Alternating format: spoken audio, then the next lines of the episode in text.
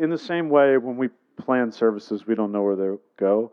But one of the things that we have a conviction of is just waiting on the Lord and seeing what He's doing. So if it takes a little longer, we live with that. But we have kids here, and so I can be shorter. Um, but um, I want to make a quick mention of something to give context. We're going to talk, maybe not, I didn't want to call it a series because I think we're going to camp on it for a few months, but we decided to frame this fall's teaching and, and thinking around uh, what we're calling the walk of faith. Um, in conjunction with that, we have two walks that are happening on a weekly basis. We're doing a walk with the homeless in Dallas where we're just getting to know people, praying with them, becoming friends, and then we're doing Zane's going to lead us in nature walk as the true hippie that he is, and uh, going to lead us into deeper peace with God. I'm actually very grateful for that. Um, but this conversation will frame the fall. And one of the things I've realized about the way I have taught personally, and I think I think mostly has been led by the Spirit, probably a, probably a, a pretty good bit of Jordan in there too. Um, and then one of the ways that the church in general is talking about spiritual formation and spiritual form maturity right now is that we talk about it in context of what brings our hearts and minds to rest. Now, I want to explain for just a moment. How many of you have read some book or some, you've heard some sermon or you've done something to try to get more at rest with God, to try to alleviate some measure of tension or anxiety or difficulty or suffering? How many of you have done this? Raise your hand. And you, I would say that it's fair to notice that that's a more common theme of formation right now in the body, writers, authors, speakers, communicators, talk about how we come into the rest of God. And actually, Hebrews 4 is one of the great promises that we are promised a rest that we can both enter into in this life and that we await for in a greater way, that Israel was also promised. Um, but, but in order the thing about this is, is that in order to actually arrive at this place of rest, it's, just, it's a continuing back and forth in life. We actually have to go through a places of vulnerability where there's great tension and sometimes turmoil in life. And it's actually God leading us through those things. And so I want to kind of like come over here and put this other focus on this other aspect of our increasing maturity, which is not just that we're arriving at some sort of lack of tension in our hearts and minds, but that we're growing in great faith. And so, if I have a prayer over the next couple months, it's that we grow in great faith. Now, I, I mentioned I've been asking this question what does obedience look like right now? Sometimes you get a phrase in your mind and you just feel the need to just repeat it like constantly. Chandra, I appreciate what you said last week that you told me seven or eight years ago, which is don't don't apologize for repeating things, which I have a tendency to do. And I just have kept bringing this up in my mind. And how many of you have also asked this question recently? What does obedience look like right now? Show of hands. Anybody else? Yeah. It's it's quite interesting what happens when you do this. I last week I was sitting at one coffee shop waiting and I, you know, I ride an electric bike around, and I was, I had a lunch that was a few minutes away, and I was trying to decide, will I leave now or will I leave in 20 or 30 minutes? And I, I was like, Lord, what does obedience look like right now? And I was like, you know what, I'm going to go on and head over. Um, but I, tr- I do try to ask this in a lot of ways, and so I won't preach this whole message, but that whole message. But one of the reasons that I think God has been prompting me to ask this question is to remind me that I'm still on journey with Him, that I'm still in pilgrimage. He's still shaping my faith. Psalm 84, 5 through 7, it says, Blessed are those whose strength is in you, whose hearts are set on pilgrimage, as they pass through the valley of Baca, or the valley of death, they make it a place of springs. The autumn rains also cover it with pools. They go from strength to strength till each appears before God in Zion. And I feel like God has been reminding me that I'm still in journey with Him.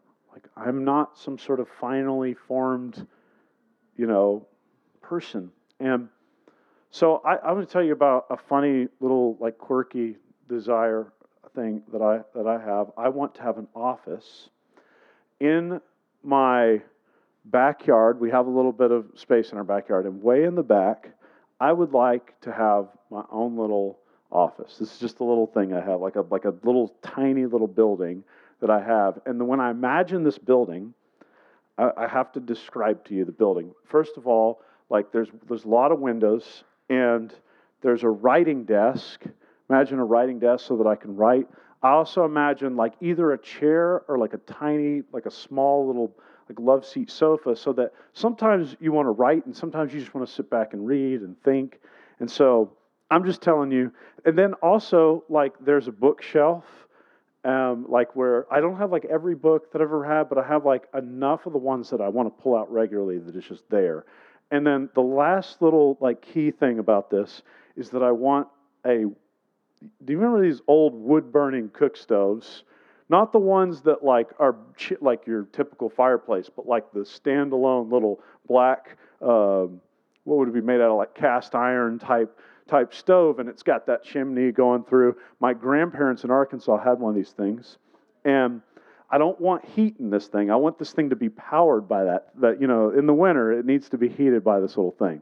So I have to go in there and throw the wood in there. So this is my particular thinking. But but the bookshelf is really important when I imagine this this office. Like there has to be certain books in there that I can access. And like books are an interesting thing to come into when you walk into somebody's room. I was at I was at uh, uh, hanging out with Jordan at their house the other day, and I was looking at their bookshelf. How many of you have ever looked at a bookshelf to like sort of like, you know, see what a person's into? And so I'm just like kind of going over there's this book called Spiritual Pathways, and and it's basically a book about I don't know, is it nine nine different ways, ten? I don't know seven? We'll go with that. a number of different ways that people relate to God. Some people relate to God, you know, maybe in nature or or through uh, so I can't remember all the particular ways, but there are various different ways in which people relate to God. And the and Jordan was telling me the point of the book is not for you to figure out your only way, but point of view is act, the book is to actually understand that there are many ways that we can encounter God, and we want to grow in all of them because He expresses Himself in those ways uniquely. And and so I just like I have this like this little fascination when I walk through people's houses of looking at their books to see what they had read at some point. But how many of you had those books that like stay around that you read like 6 years ago but they're like an important book, you keep them around. And I feel like, yes, the Bible, he read it once like a decade ago. um, I feel like that sometimes in our journey of faith, we feel like those who are like books on a shelf. That you were written or read once, and like right now, it's not that you're dead, it's not that life has gone on, but you're just you're just on a shelf. And at some point, that book will be pulled off the shelf. It's like we believe that we are those stories waiting to be read. We become fine on the shelf, collecting dust, holding our post. Our lives and the titles on our spine are messages we bring. Someone can merely look, flip through the pages, and we can see all the wisdom of our lives that has been resolved and can be imparted. The tales within us and the have little left to be told and what we might be able to do is contribute our learnings to a weary traveler who might stop by to open us up and to find helpful, encouraging read. How many of you feel like sometimes like a book on a shelf? There's something there that's been resolved in your life, and you could give it to somebody, but you're not active. I, I want to encourage you. This was my one encouragement I wanted to make this morning that you're not a book on the shelf. In the office, you're a book on the table. You're not a finished book. The life of your faith is being written, and like, we, we believe that like our lives have resolved to come to this place where we have something to contribute but in reality our life is an unfolding story that god is writing. And genesis 12 it says i want to we're going to start with abraham because if you're going to read about if we're going to talk about faith you have to start with abram the lord had said to abram go from your country your people and your father's household to the land I will show you. I will make you into a great nation. I will bless you and will make your name great, and you will be a blessing. I will bless those who bless you and curse you and curses you who I, I will curse. Wait a minute. I will bless those who bless you, and whoever curses you, I will curse. And all peoples on earth will be blessed through you. So Abram went as the Lord had told him, and Lot went with him. Abram was 75 years old when he set out from Haran, and t- he took his wife Sarai, his nephew Lot, and all the possessions they had accumulated, and the people they had acquired in Haran, and they set out to the land of Canaan, where they had lived there. And they lived there. Abram traveled through the land as far as the site of the great tree of Moreh to Shechem. At that time there were Canaanites were in the land. The Lord appeared there to Abram and said, To your offspring I will give this land. So he built an altar there to the Lord who had appeared to him. From there he went on to the hills east of Bethel and pitched his tent with Bethel on the west and Ai on the east. And there he built an altar to the Lord and called the name called on the name of the Lord. Then Abram set out and continued toward the Negev.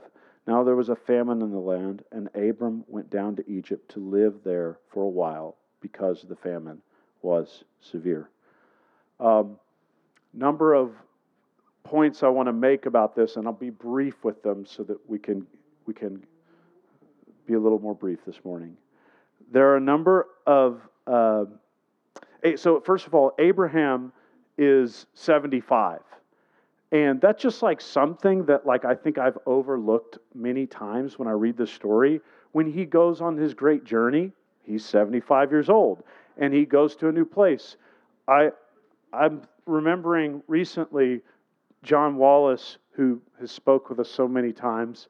I think I can't. John's about seventy-five, and they just now recently sold their home in Garland and have left to go south to be with their grandkids. And one of the things I've admired greatly about John and Suzanne is four or five times they have left incomes, houses, security to keep going on the path that God has for them. And I think God admires that greatly. Um, the, the other thing is, he, he leaves the place that he is without knowing the place he's going. Um, but, but let me skip all that. I want to mention one detail that I want to focus on, and then we'll take communion. Is that the scripture says when he came to the land of promise, he lived in a tent. Abraham lived in a tent. He pitched a tent. And number, uh, I don't know, it's been a number of years ago. Jeremy, where are you at? There you are. Jeremy, Justin, and I went. We decided to go backpacking in Big Bend. And if you've ever driven to Big Bend, it's forever away. Like, whatever it is like, I, I tell people, I used to go to uh, Chicago to train salespeople from a partner of the business my dad used to work for. And if you go to uh, if you go to about Sulphur Springs, it's as close to Chicago as it is to El Paso, I believe. And so when you're driving to Big Bend, it feels as though you drive forever. And you drive past Midland and Odessa, And how many of you have watched the old Friday Night Lights movie? Not the show, but the original movie. If you haven't seen it, it's a great like sort of depiction of West Texas. I remember we walked and we were coming back. We walked into a gas station, and this guy looked at me and he goes, "You know, boy, you need to be hitting the weights. You could be in the league." You know, he's like, "You must be a tight end or something." You know, I was like, "Whoa!" Like football really is a big deal here. So it's like one stop in the gas station. He's like, What are you not? You need to be hitting the weights. And okay. Um, so we're driving through, and when you when you turn to go south, I can't think of the name of the, the exit. You just you just go forever. And there's I have seen when I drove when I was in high school, I saw a tumbleweed when I went when I was high school this tall. It's just like Looney Tunes out there. And so we get there, we go on the walk. I'm not going to tell this story, but I almost got bit by a rattlesnake, and while we're back, and that's that's another story. But the we did not know is that we went during the lightning storm season, and so we set up our tent on the first night. That's up on this high ridge that's like at a really high point, and as the night rolls in, the lightning starts coming. Now, when you think about lightning, you think about strikes hitting the ground, but I, am not exaggerating to you. What we saw, there was no thunder. We laid there, the clouds are not far from us. It's a low cloud, and there's just lightning strikes, like dozens of them at a time. Like not hitting the ground, but just just flashing. Like it's just like liter- I've never seen anything like it in my life. I'm sitting there I'm looking back in a chair. I'm like, well, I mean, I hope I don't die. There's just lightning, just just just for for like an hour. I mean, I don't know. As long as we stayed up, it's just just just light shining. And but when you when you're up there in the tent, like you know, we were like, well, we could sit out here, go in the tent. I mean, you don't really feel that much more protected by the lightning in the tent. So we just sat there and watched it. And I've used that same tent to take my kids camping. Um, and we went to this new school to where they do, all the kids do two campouts a year, and which makes me basically a part time professional camper. And so when I roll up with my backpacking tent that sat on the side of a Big Bend hill, the rest of these dads, it's like their goal to see who can have the largest tent like possible and who can have the tent that's least like a tent of anything you've ever seen? Like I went inside a tent and there's like a wall and four rooms and like a like a recliner in one of the rooms. I'm like, and I have my little backpacking tent, and my my oldest daughter has finally made me give in to getting a bigger tent because she's she's embarrassed by the fact that we're the only person with this tiny tent. I'm like, you don't understand. Like, they don't have tents. I have a tent. and so that was, uh, but, anyways, now I put up this ridiculously large seven person tent that we had for Grace and I to sleep in. And I'm like, but. Um, in the old world, when you would when you lived in a tent, like pitching a tent is, is something difficult. When you lived in a tent, it was more important for your livelihood and your security to have mobility than to have protection from walls. And a tent is something you have to carry, it's something that a hole can get ripped in, it's something that your daughter can get annoyed by. Um, the key is that a tent provides mobility more than security.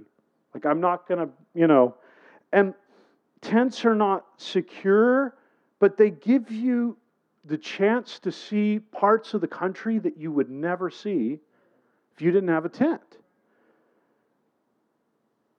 Like, you don't sit on top of a mountain and look at lightning and feel secure, but you do feel an awe. When Psalm 84 says, Blessed are those whose strength is you, whose hearts are set on pilgrimage. Like, you can have strength in your stability, in your security, in your self determination, in your independence. You can have you can view maturity as removing all of the tensions of life that we live with. You can have all the anxiety gone. You can have the the debts all retired, which would be, you know, pay off my mortgage. Amen. Like you could have all of the things, and yet real maturity is not an increasing security, but an increasing dependence on God. Dependence to me, it's like those whose heart, those whose strength is in God, it's like synonymous with your heart being set on pilgrimage. My willingness to put myself in vulnerability to depend on Him. Like I and I think that dependence is sort of like the baseline of where faith starts. Like when we're kids, we come out of the womb, and what are we? Dependent more than anything else. And that's that's where the journey of faith starts. We don't we don't set out on this journey of faith and get a promise of security. And so the, the faith, the journey of faith starts for Abraham by living in a tent.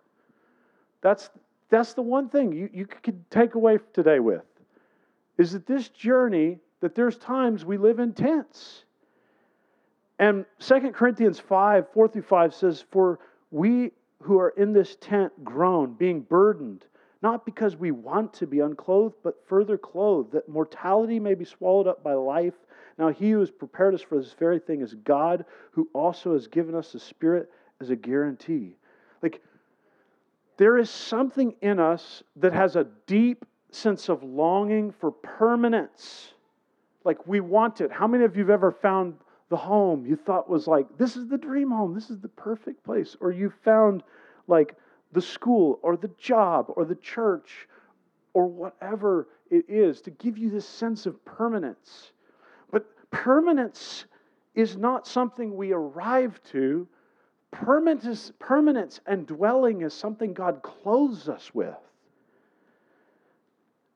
We, we don't merely arrive at dwelling, we're clothed in it in glory. And, and we await an even greater clothing. There's another part of the story I want to mention, and then we'll I'll, I'll move towards the end of this. Is that as as soon as Abraham got to the place that God was leading him to, the very, like in the scripture, I don't know if it's 100 years or 100 seconds, but in scripture, the very next verses, as soon as he gets to the place that he goes to, they have to leave and go to Egypt because of a famine. How do we, how would we respond? Like if we were 75 like how do we respond in modern times? We're like we show up to something and then all of a sudden there's a famine. Like our mindset is like well maybe god didn't tell me to do that you know? Maybe i missed it. Maybe he just wants me to suffer you know? Like we we we dwell on these thoughts and yet it's exactly what god had for abraham like he brought him to the place and he knew he was going to have to leave and go to egypt and guess what? He was able to do it because he never set up that house. He still got his tent ready to roll and packs up the tent, goes on. And I just think that we equate too many of the negative or positive outcomes in our life to something that, that is directly attributable to our behavior. Uh, let me read to you from Job. We've been reading a lot of Job I'm going to read to you just one little verse of Job. And to give you context, Job has lost everything. He lost his wife, or not at this point, I guess. Uh, he's lost his kids, he's lost his uh, inheritance, his livelihood, everything he's lost. And his friend is here, and he is speaking to him. All these different friends are telling him why this happened. And Eliphaz has this, this uh, comment. He says, Can a man be of benefit to God? Can even a wise person benefit him? What pleasure would it give Almighty if you were righteous? What would he gain if your ways were blameless? Is, there, is it for piety that he rebukes you and brings charges against you? Is not your wickedness great? Are not your sins endless? You demanded security from your relatives for no reason. You stripped people of their clothing, leaving them naked. You gave no water to the weary, you, and you withheld food from the hungry. Though you were a powerful man, owning land, an honored man, living on it, you sent away widows empty handed and broke the strength of the fatherless. That is why snares are all around you and sudden peril terrifies you. Why it is so dark you cannot see. Why a flood of water covers you. And so, what Eliphaz does in his wisdom is that he connects all of Job's suffering uh, to him being an unrighteous man which is not what God has, you know, God doesn't even have that to say about Job. That's not the point. The point is, it's not true. The point is that what Job does is it reveals man's desire to be able to explain and attach outcomes to human behavior. Like, we want to look at the situations in our life and be able to correlate them directly to something we've done some disobedience we've entered into, some obedience we've done, something that somebody else has done. We need an explanation for everything. And the whole book of Job says sometimes you don't get an explanation.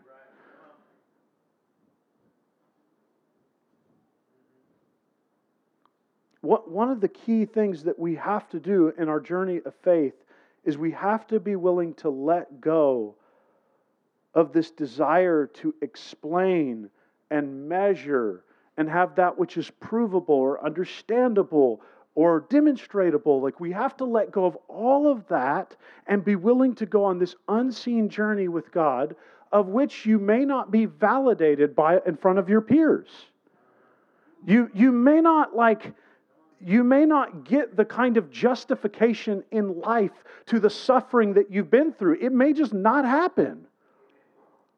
But we get to go on a journey of faith.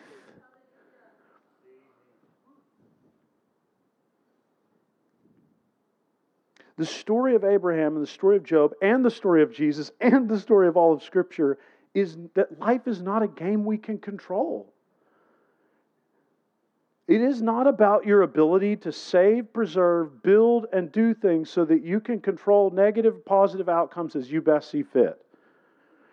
That's what we sometimes believe maturity is, is that we can arrive to a place of, of resources, both in wisdom or in or uh, uh, money or whatever, like that we can prevent any of the outcomes that are negative in our life. That is not maturity. A couple years ago, I was telling Andrea, maybe it was last year, that one of the most weighing things on my on life for me was this like constant sense of fragility. Like, it's hard to give full context to it, but the easy way to explain it is over the last four or five years, my journey on the entrepreneurial side of what I do and the business side of what I do, God has provided, but I've been, a, I've been in a pretty constant state of fragility and not knowing what the next step is. And the, this, this church has been the in, most incredible gift of God to our family. And yet, at times, like pastoring in a small environment, you, there's this sense of fragility that makes you feel like weak and vulnerable and like something could go wrong and destroy everything. You, you know, I know that that's, that's not where my head's at most of the time. But I'm just telling you, like, there have been various places in my life where I've just sensed fragility for an extended period of time.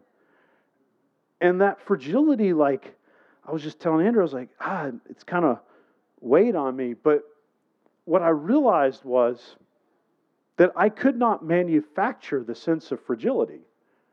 Like, I grew up and there was food always on the table. Like I grew up and I couldn't manufacture that. God just gave that to me as a gift. Like, here, here you go, fragility. And it's been one of my greatest teachers.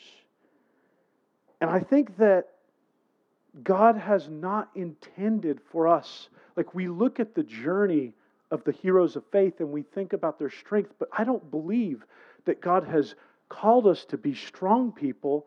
I think He's called us to be fragile people who trust in Him, who are willing to be moved by Him, who are willing to live in tents. And one of the things I've noticed, and I'll, I'll I just need to skip some things so that we so that we land somewhere. One of the things I've noticed is that in my own life, whenever I the Lord's taking me through a season where I'm depending on Him more, when I'm living in the tent more, so to speak, is that as you depend on God more, you become more dependent on God. And like the days where you don't like put your focus and attention to Him, they're like way worse than a day if you weren't like really depending on Him previously. And I'm, I'm just asking for God to put me in this place where I'm fragile before Him. Like, I would rather be willing to sit on the mountainside with the tent that can't protect me and see the incredible wonders of God than to have all the protection in the world and not see His mighty hand at work. And so, my prayer over the next coming weeks is that I believe in rest. I believe in us having peace and having us free from anxiety and having us get free from all the things that, that plague us. But I also want us to be in our maturity to, in our maturity to be defined as people of great faith. As simple as that, I want us to be a people who are defined by great faith. And so I just want to ask you to stand with me. We're going to pray into this for one moment and then go to the table.